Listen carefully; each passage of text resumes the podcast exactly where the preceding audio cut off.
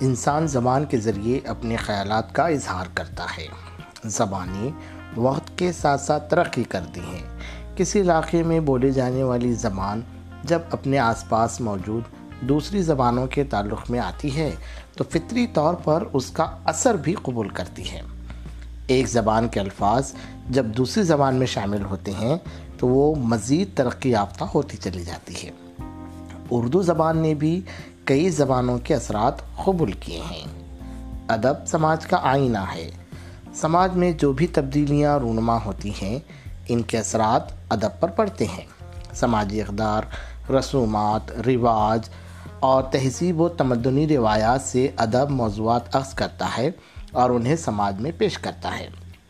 سماج میں نشرما پانے کے دوران، بعض مرتبہ کسی زبان کا ادب دوسری زبان کے ادب کو متاثر کرتا ہے۔ اور دوسری زبان کی ادبی روایتوں کو بھی قبول کرتا ہے۔ اردو کے اثرات کی وجہ سے مراٹھی میں جس طرح غزل کو فروغ حاصل ہوا، اسی طرح مراٹھی کے اثرات کی وجہ سے اردو میں کئی مراٹھی اصناف کو قبول کیا گیا۔ آج ہم ایسا ہی ایک مضمون سننے والے ہیں، جس میں اردو مراٹھی کے باہمی ثقافت، ثقافتی اثرات کا جائزہ لیا گیا ہے۔ آپ سن رہے ہیں اردو ادب پوڈ کاسٹ اور میں ہوں خواجہ معین الدین۔ اردو اور مراٹھی کے ثقافتی رشتے یہ مضمون لکھا ہے سید یاہیا نشید نے۔ سید یاہیا نشید، یکم جنوری انیس سو پچاس کو کلگاؤں ضلع ایوت محل میں پیدا ہوئے۔ اکتالیس سال درس و تدریس کی پیشے سے وابستگی کے بعد دو ہزار سات میں وہ بحثیت ہیڈ ماسٹر ملازمت سے سبق دوش ہوئے۔ آپ کو تحقیق و تنقید سے بھی گہری دلچسپی ہے۔ اردو میں حمد و مناجات استوری فکر و فلسفہ، اردو مراٹھی کے تہذیبی رشتے، آپ کی قابل ذکر تصانیف ہیں۔ ادبی خدمات کے اعتراف میں آپ کو سیتو مادھوراؤ پگڑی ایوارڈ، مولانا قاضی سجاد حسین ایوارڈ اور حفیظ میٹھی ایوارڈ سے نوازا گیا ہے۔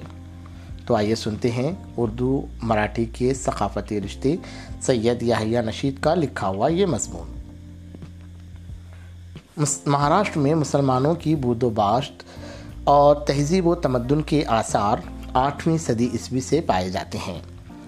عرب تاجر مسعودی اور یاقوت کی کتابوں میں چول اور تھانہ میں مسلم بستیوں کی نشاندہی کی گئی ہے۔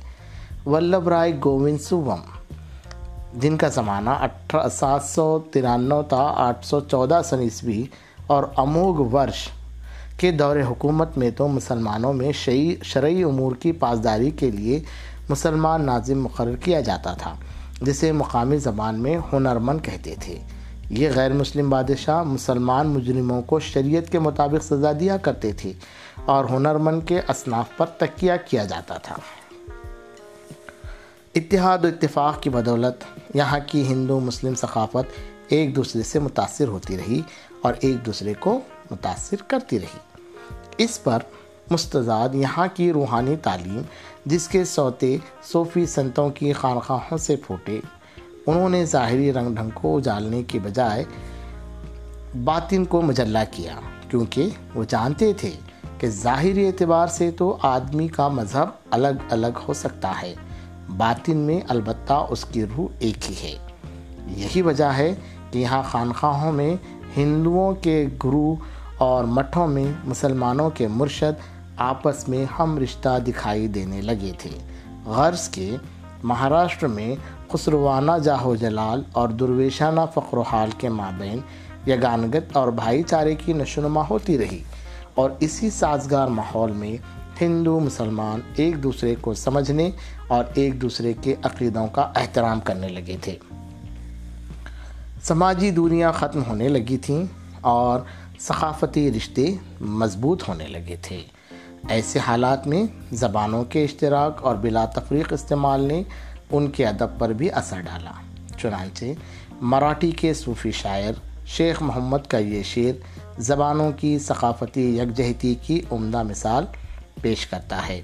دونوں اکھیاں کا ایک چی دیکھنا، دونوں اکھیاں کا ایک چی دیکھنا، دوئی بھاشی ورنیلا ایک چی جانا۔ دونوں اکھیاں کا ایک چی دیکھنا، دوئی بھاشی ورنیلا ایکا چی جانا۔ یعنی جس طرف یعنی جس طرح دونوں آنکھوں سے ہم ایک ہی چیز دیکھ سکتے ہیں، اسی طرح دو زبانوں میں ایک ہی مضمون بیان ہو سکتا ہے۔ شیخ محمد نے اپنی بعض مراٹھی نظموں میں ایک مصرع مراٹھی کا تو دوسرا اردو کا لکھا ہے۔ اس طرح کی شعری صنعت کو تلمیح کہتے ہیں۔ اس دور میں اردو اور مراٹھی زبان و ادب کو قریب لانے کی یہ کوشش قابل تعریف کہی جا سکتی ہے۔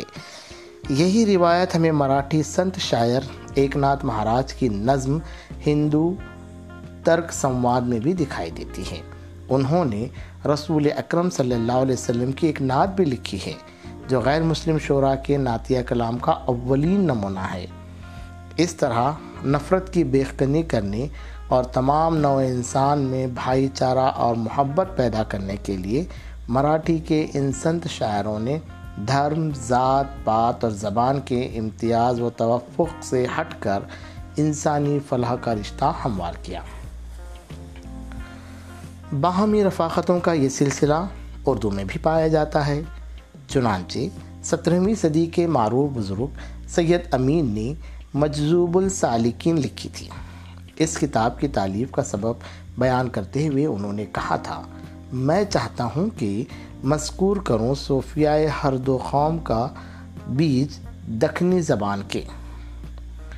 میرے جیو میں آیا کہ مسلمانی اور ہندوی مذہبی لفظاں جمع کر کر واسطے صوفیان ہر دو قوم کے ایک رسالہ بناؤں۔ سید امین نے اس کتاب میں مراٹھی محاوروں اور کہاوتوں کا بڑی خوبصورتی سے استعمال کیا ہے۔ شیواجی مہاراج کے دور کے مشہور سنت رام داس سوامی کے شاگردوں میں شاہ تراب چشتی کا نام بھی لیا جاتا ہے۔ انہوں نے اپنے استاد کی مشہور مراٹھی کتاب مناچے شلوک سے متاثر ہو کر دکھنی زبان میں من سمجھاون لکھی تھی۔ ان دونوں کتابوں کی خوبی یہ ہے کہ ان کی بہر ایک ہی ہے۔ اور بعض مضامین میں یکسانیت پائی جاتی ہے۔ یہ کتابیں آدمی کی اندرونی اصلاح اور سماجی فلاح کے لیے لکھی گئی تھیں۔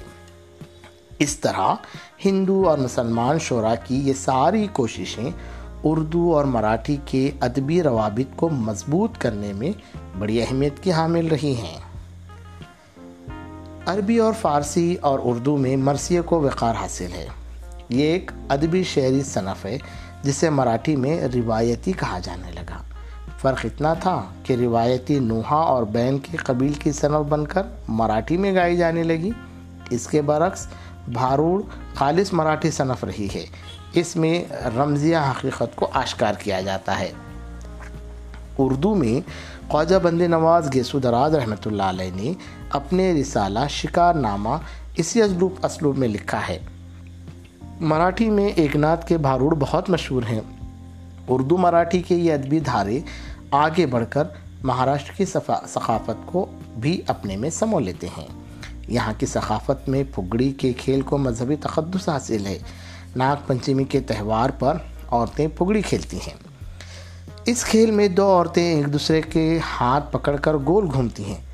گھومتے وقت زمین پر پاؤں کا جماؤ اور پشت کی جانب جسم کا پورا جھکا ہوتا ہے، اس لیے ایک دوسرے کے ہاتھوں کو مضبوطی سے پکڑا جاتا ہے۔ پوری قوت سے گھومنے کی وجہ سے سانس پھولنے لگتی ہے اور ہو ہو کی آواز منہ سے نکلتی ہے۔ پھگڑی کے کھیل کے ان نکات کو ذہن میں رکھ کر اردو میں بعض پھگڑی نامے لکھے گئے ہیں۔ ایک قدیم دکنی شاعر فرید کے پھگڑی نامے میں ذکر دم کی تعلیم دی گئی ہے، ذکر دم کی تعلیم دی گئی ہے۔ چشتی سلسلے کے صوفیوں میں ذکر دم کی بڑی اہمیت ہے۔ سانس اندر لیتے وقت اللہ اور خارج کرتے وقت ہو کا ورد اس میں کیا جاتا ہے۔ بعض صوفیہ دونوں جگہ اللہ اللہ کے ورد کو روا رکھتے ہیں، تو بعض صرف ہو ہو پر اتفاق کرتے ہیں۔ فرید نے اپنے پگڑی نامے میں اسی ذکر کا ریاض کرایا ہے۔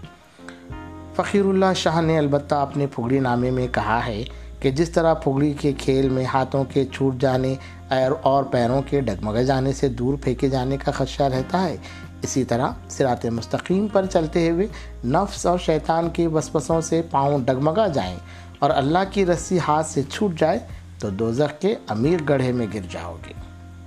مراٹھی لوک ادب میں ذاتی گیت یعنی چکی پر گائے جانے والے گیتوں کی روایت رہی ہے۔ عورتیں بالعموم صبح کے وقت پتھر کی چکی پر اناج پیسا کرتی تھیں۔ چکی پیستے وقت تکان دور کرنے کے لیے عورتیں گیت بھی گاتی ہیں۔ یہ لوگ، یہ لوک گیت مراٹھی شاعری کا ایک حصہ بن گئے ہیں۔ اردو میں تعلیم نسواں کے لیے ہمارے صوفیہ اکرام نے اسی قبیل کے گیت چکی نامے کے عنوان سے لکھے ہیں۔ ان میں ایک چکی نامہ خواجہ بند نواز گیسو دراز سے منسوب ہے۔ اس گیت میں کہا گیا ہے کہ تن کی چکی کو شریعت کی کیل پر، ایمان کے دستے کے سہارے اتنا گھماؤ کہ سوتن تھک جائے۔ یہاں سوتن سے مراد شیطان ہے۔ اس سے پتہ چلتا ہے کہ عورتوں کے مزاج اور ان کی نفسیات کو پیش نظر رکھ کر ہی اس طرح کے چکی نامے لکھے گئے ہیں۔ میرا جی اور فاروقی دکنی کے چکی نامے بھی اردو کے لوک ادب میں شمار ہو سکتے ہیں۔ ان کے علاوہ تربیت نسواں کے لیے جس طرح مراٹھی میں پالنے گیت، بھوپالی وغیرہ لکھے گئے ہیں، اردو میں لوری نامے، جھولنا نامے، سہاگن نامے، جیسی نظمیں عورتوں کی اصلاح کے لیے لکھی گئی ہیں۔ اردو میں اس ادبی ثقافت کو مراٹھی کی تخلیق کہا جا سکتا ہے۔ ان منظومات میں اگرچہ ادبیت کی کمی ہے، لیکن عوامی ادب میں ان کا مقام مسلم ہے۔